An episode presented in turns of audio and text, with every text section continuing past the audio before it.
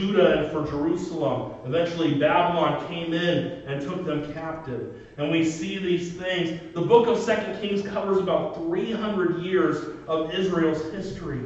It tells us about the fall of God's people. And if you look and if you were to draw a line and say what direction is Second Kings going in, all it goes is downward. That's how it goes for Israel. And it'll, it'll look bad enough after First Kings. You see the things that had taken place and where they were at, but from there it just gets even worse as we see here in the scriptures. And as you look at Samuel and Kings, the overall thing I want you to understand is this God brought the Israelites out of Egypt, brought them to the promised land, and Joshua was their leader that took them in, right?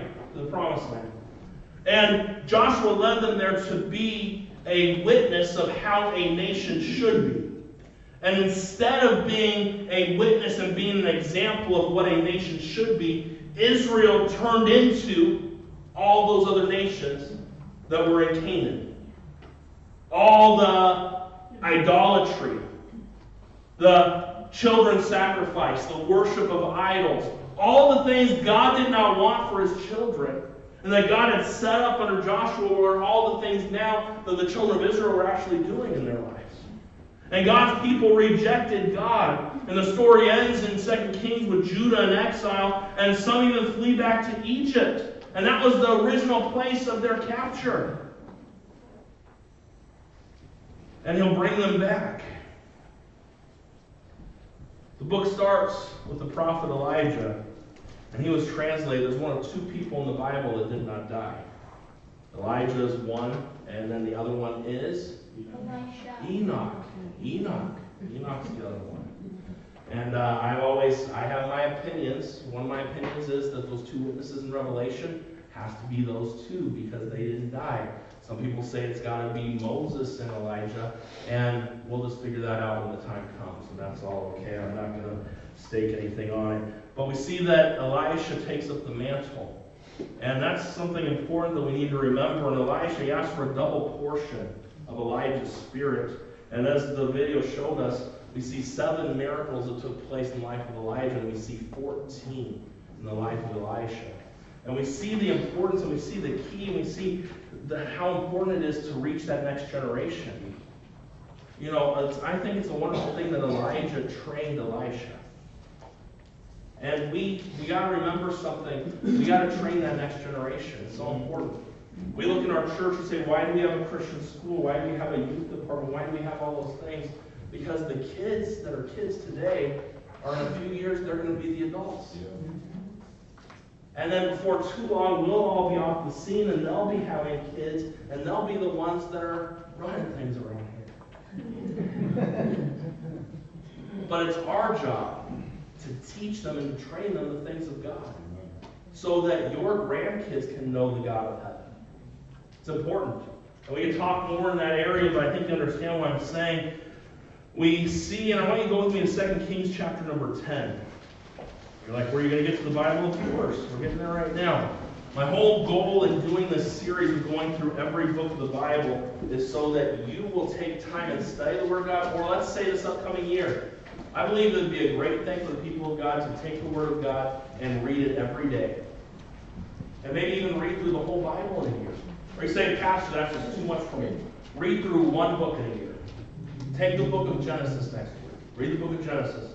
Take the outline I gave you when we did Genesis and follow that along as you read through, and it can be a help to you as you study it. And that'll be a great thing to start somewhere. The goal of these things is not so you just get a bunch of information, do nothing with it. It's so you could study to show yourself approved unto God and be a workman that need not be ashamed, rightly dividing the word of truth. So you look at 2 Kings chapter 10, look down at verse number 32. In those days the Lord began to cut Israel short, and Hazael smote them and all the coasts of Israel. We see because of what Israel was doing, God shut God made their days short. He shortened their days. Because they weren't following him, the things that were taking place. And God, you think about it, this book covers about 300 years. For the most part, you see wickedness after wickedness after wickedness, wicked king after wicked king after wicked king We'll talk more about that in just a couple of minutes. I'm going to give you a brief outline for the book. If you got your notes there, you to write down a few things. Number one, if we're going to talk about the outline here, we see the history of Israel and Judah until the fall of Samaria. Now remember, Samaria is the capital of Israel, right? The northern tribes. So from chapter 1 through 17, this is the history of them. We see kings rising up and things happening. And the Syrians conquered the north and took them into captivity. And God's people in the northern tribes were persecuted and scattered around 721 BC. Assyria thinks they can conquer the south as well, but it wasn't God's timing for that to happen. And so the first 17 chapters of 2 Kings deal with the history of Israel and Judah until the fall of Samaria. And then number two is really in 2 Kings, is a pretty simple outline here. The history of Judah until the fall of Jerusalem. That's chapter 18 through 25. It's about 135 years later that Jerusalem fell and that Judah fell to Babylon. You would think maybe Judah would have seen what had happened to Israel, and maybe would have learned from it, but they didn't learn from it. And we see these things, how do you say, how did this happen? How do you go from the blessings of God? How do you go from thriving as a kingdom to being taken away in exile and being taken captive? I'm glad you asked. How did it all happen? Go to 2 Kings chapter 17. 2 Kings chapter 17. And look at verse number 6. 2 Kings chapter 17, verse number 6. The Bible says here, In the ninth year of Hosea, the king of Assyria took Samaria and carried Israel away into Assyria and placed them in, in Halah and in Habor by the river of Gozan and in the cities of the Medes. For so it was that the children of Israel had sinned against the Lord their God, which had brought them up out of the land of Egypt from under the hand of Pharaoh, king of Egypt, and had feared other gods, and walked in statutes of the heathen, whom the Lord cast out from before the children of Israel, and of the kings of Israel which they had made. And the children of Israel did secretly those things which were not right against the Lord their God. And they built them high towers, high places in the cities, from the tower of the watchman to the fenced cities. And they set up images in groves, in every high hill, and under every green tree and there they burnt incense in all the high places, and did as did the heathen whom the Lord carried out before them, and wrought wicked things to provoke the Lord to anger. And they served idols, whereof the Lord had said unto them, Ye shall not do this thing. Yet the Lord testified against Israel and against Judah by all the prophets and by all the seers, saying, Turn ye from your evil ways, and keep my commandments and my statutes according to all the law which I commanded your fathers, and which I sent to you by my servants the prophets. Notwithstanding, they would not hear, but hardened their necks, like to the neck of their fathers, and did not believe in the Lord their God. And they rejected his statutes and his covenants that he had made with their fathers, and his testimonies which he testified against them, and they followed vanity and became vain, and went after the heathen that were round about them concerning whom the Lord had charged them that they should not do like them. And they left all the commandments of the Lord their God and made them molten images, even, look at this, two calves. Two calves. And made a grove and worshipped all the host of heaven and served Baal. And they caused their sons and their daughters to pass through the fire and used divinations and enchantments and sold them to do evil in the sight of the Lord to provoke him to anger. This is why Israel was taken captive. That's why they were put in exile. Because God saw what was going on. God even sent them prophets, sent them seers and said here to warn them about what was going on. Hey, hey, you need to stop doing this. This is not how it's supposed to be. You're supposed to follow my book, follow my commandments. And Israel did their own thing. And we see there at the end, there in verse number 17, they caused their sons and daughters to pass through the fire wickedness, divinations, and enchantments. Things that God's people should never have a part of. And we see, you say, well, how did all this happen? Well, starts number one with wrong worship. Wrong worship. Verse 7 tells us here that they feared other gods, little g. They were sacrificing children to their little gods. As wicked as you can imagine, that's what God's people were doing. The exact same thing that the Canaanites were doing when God was driving them out. Why did God want Israel to drive all of them out? So that they wouldn't influence Israel. Correct? Yeah. That's why. That's why who you hang around matters. Israel never got rid of Canaan like they were supposed to. Who you let influence you matters. You might say, oh, I'm going to influence them. How did you do for Israel? They're worshiping the same things that the Canaanites were. Wrong worship. Let me just remind you tonight there's only one who deserves the worship and praise in our lives. Jesus Christ. It's the God of Abraham, the God of Isaac, the God of Jacob. Should be nothing in our lives that we worship or put before the Lord. We see how did they get to this place in their lives? Was wrong worship. Number two was carnal living.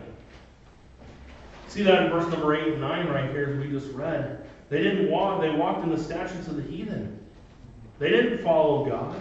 They cast the Lord out from before the children of Israel and the kings of Israel, which they had made. They did secret things that they should, that they knew wasn't right in God's eyes. And let me just remind you of something. What is done in secret will eventually come out because be sure your sin will find you out. And there are no secrets with God. You know, sometimes we live our lives with things that we do. We're worried, oh, is the pastor going to see me or is so and so going to see me? God sees you. Amen. He's the one who matters. Yeah. And they were living like the heathen. And God's people should live differently. There should be a difference. You should live a holy lifestyle. Yes. And I could go on and on about that tonight, we're going to keep on going. We see there was carnal living. Number three, we see godless thinking on their part.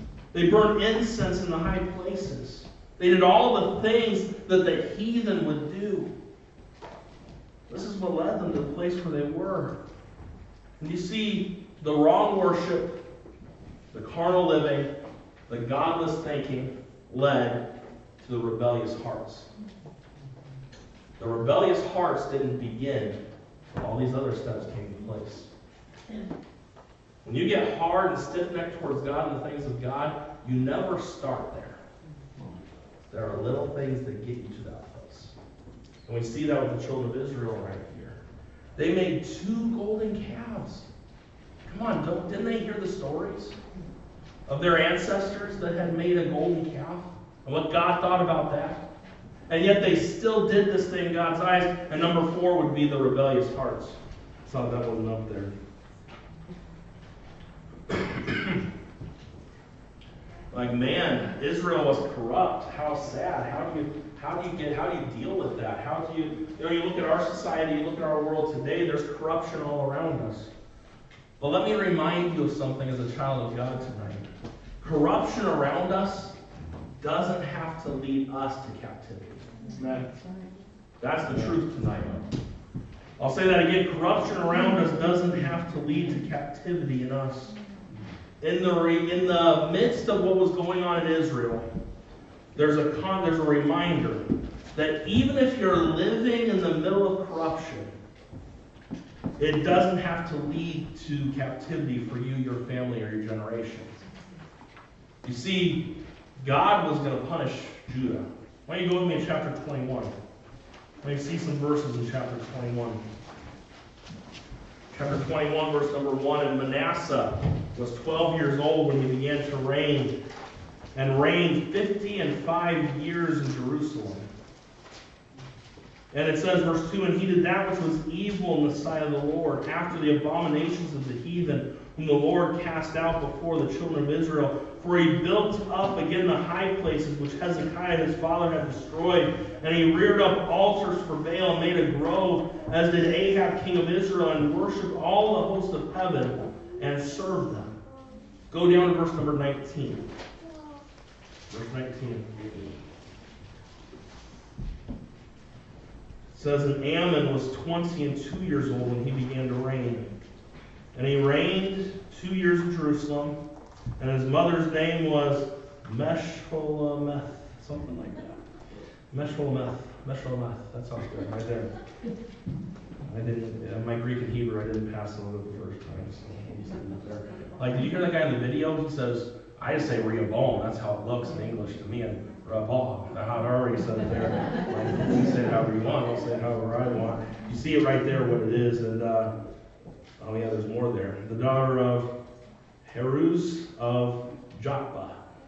Jotbah, yep. And he did that which was evil in the sight of the Lord as his father Manasseh did. And he walked in the way that his father walked in and served the idols that his father served and worshipped them. And he forsook the Lord God of his fathers and walked not in the way of the Lord. And the servants of Amon conspired against him and slew the king in his own house. And the people of the land slew all them that conspired against King Amon. And the people of the land made Josiah his son king in his stead. Luke chapter 22, verse number 1. It says, Josiah was eight years old when he began to reign. And he reigned thirty and one years in Jerusalem. And his mother's name was Jedediah. And uh, verse number 2. And he did that which was right in the sight of the Lord, and walked in all the ways of David his father, and turned not aside to the left hand, I mean to the right hand, or to the left. You see, he might have had a very wicked grandpa and a wicked dad, but he could still do what was right. Yeah. And we see that. We see God raise Josiah, and we see he repairs God's house. He got back to the Word of God, and they tore down the false idols, and all of these things took place. But something else you got to remember just because a people start doing right for a little bit of time, God still punishes. He still chastens.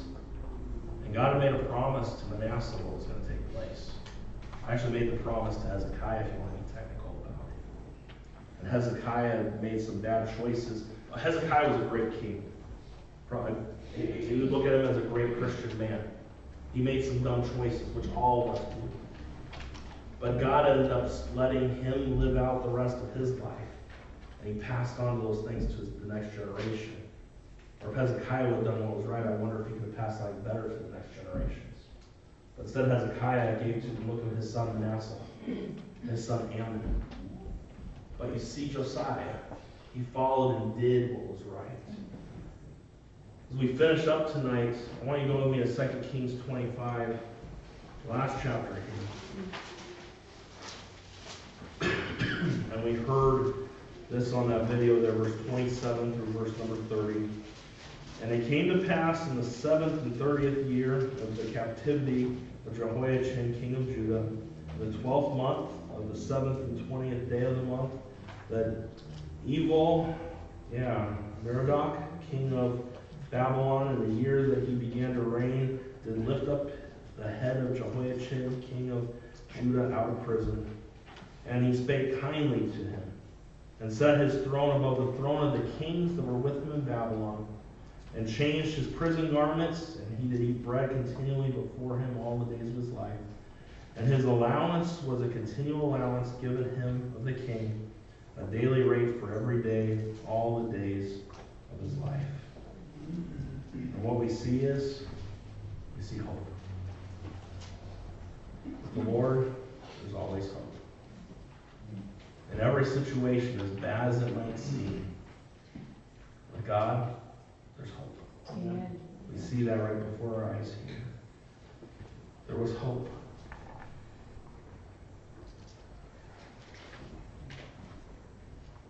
As we read through the Old Testament, as we go book by book through here, you see these different things, there's a basic storyline taking place.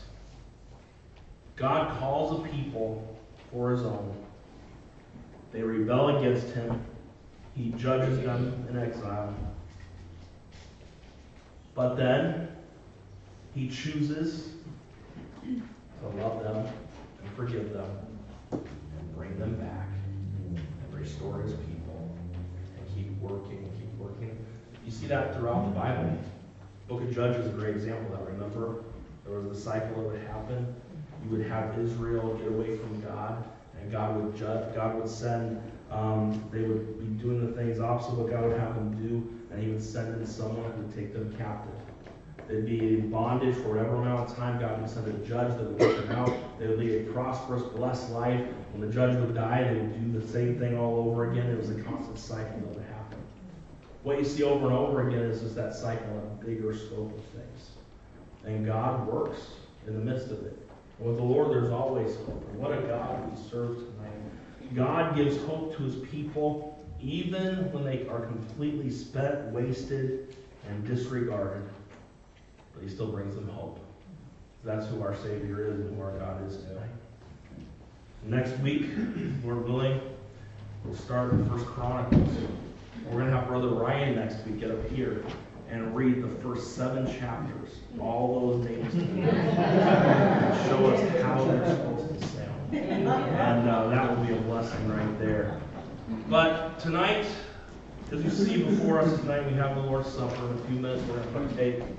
And we do this at the end of our service. Every other month is when we do it. Last month it was supposed to be, and we had our Harvest Festival. So it's time to do it right now. One of the things that we do before we get to that time in our service, the Lord's given us two ordinances in the church. Two things that we do and that represent what He did. One is baptism.